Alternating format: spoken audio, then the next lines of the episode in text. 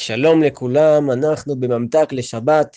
היום פותחים ישירות בסיפור, סיפור אמיתי שסיפר אותו הרב פנגר על שני חברים שהחליטו למלא לוטו. בעודם צועדים לדוכן הם החליטו שכדי להגדיל את סיכויי הזכייה שלהם הם יהיו שותפים. הם כן ימלאו שני כרטיסים, כל אחד כרטיס, ואם אחד מהכרטיסים יזכה, סיכמו שיחלקו ביניהם את הפרס. והנה הגיע לו יום ההגרלה, והחבר הראשון רואה לתדהמתו שהם זכו בפרס הראשון. הוא מתקשר לחבר השני, ושואל אותו אם הוא ראה את התוצאות. החבר עונה שלא. והוא מספר לו, ואומר לו שזה לא הכרטיס שלו עצמו שזכה, אלא שלו, של החבר השני. וכדי שלא יהיה טעויות, הוא אומר לו מיד, אתה זוכר שסיכמנו שאנחנו שותפים בפרס, כן? שלא תתחמק. החבר השני היה בהלם. כשהוא הבין שזה אמיתי, הוא התחיל להסתייג מאותה שותפות. ואמר שהוא בטוח שזה לא היה מחייב בכלל, ושזה לא היה ברצינות, הם הרי רק דיברו על זה בעל פה, לא חתמו על שום מסמך. אמר לו החבר הראשון, תדע לך שבאמת זכינו בפרס הראשון, אבל הכרטיס שזכה הוא הכרטיס שלי.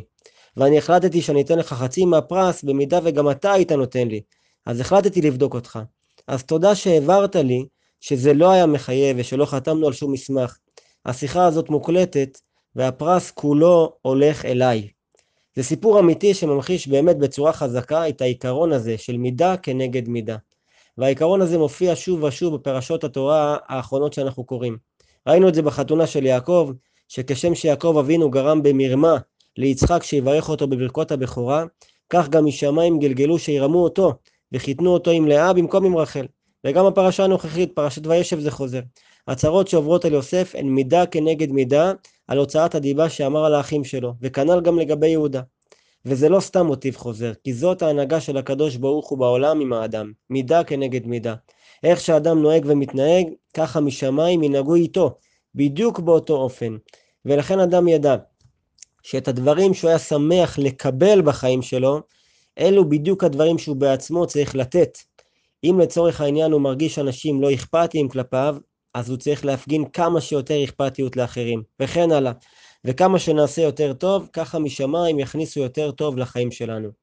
אבל יש פה איזושהי בעיה, הרי כולנו היינו שמחים להיות אנשים יותר טובים. ולמרות הרצון הטוב, זה לא בדיוק מה שיוצא לנו תמיד. אז איפה הקאץ'? שלרוב אנחנו אנשים תגובתיים.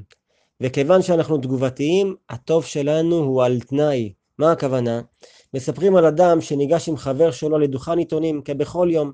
קנה שם עיתון, הודה בנימוס למוכר, ואילו המוכר מצידו התעלם ממנו לחלוטין. כאשר החבר שלו הסב את תשומת ליבו לכך, הוא נענה שככה זה בכל יום. אמר לו החבר, אם ככה, למה אתה ממשיך להודות לו בכל יום? הוא אמר לו, למה לא?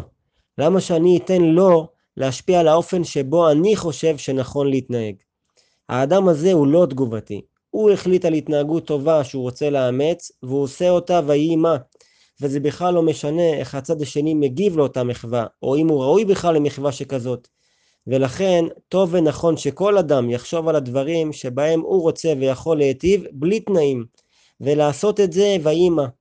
כשעושים טוב בלי תנאים מקבלים בהתאם טוב שכזה גם משמיים. שנזכה. שבת שלום ומבורך.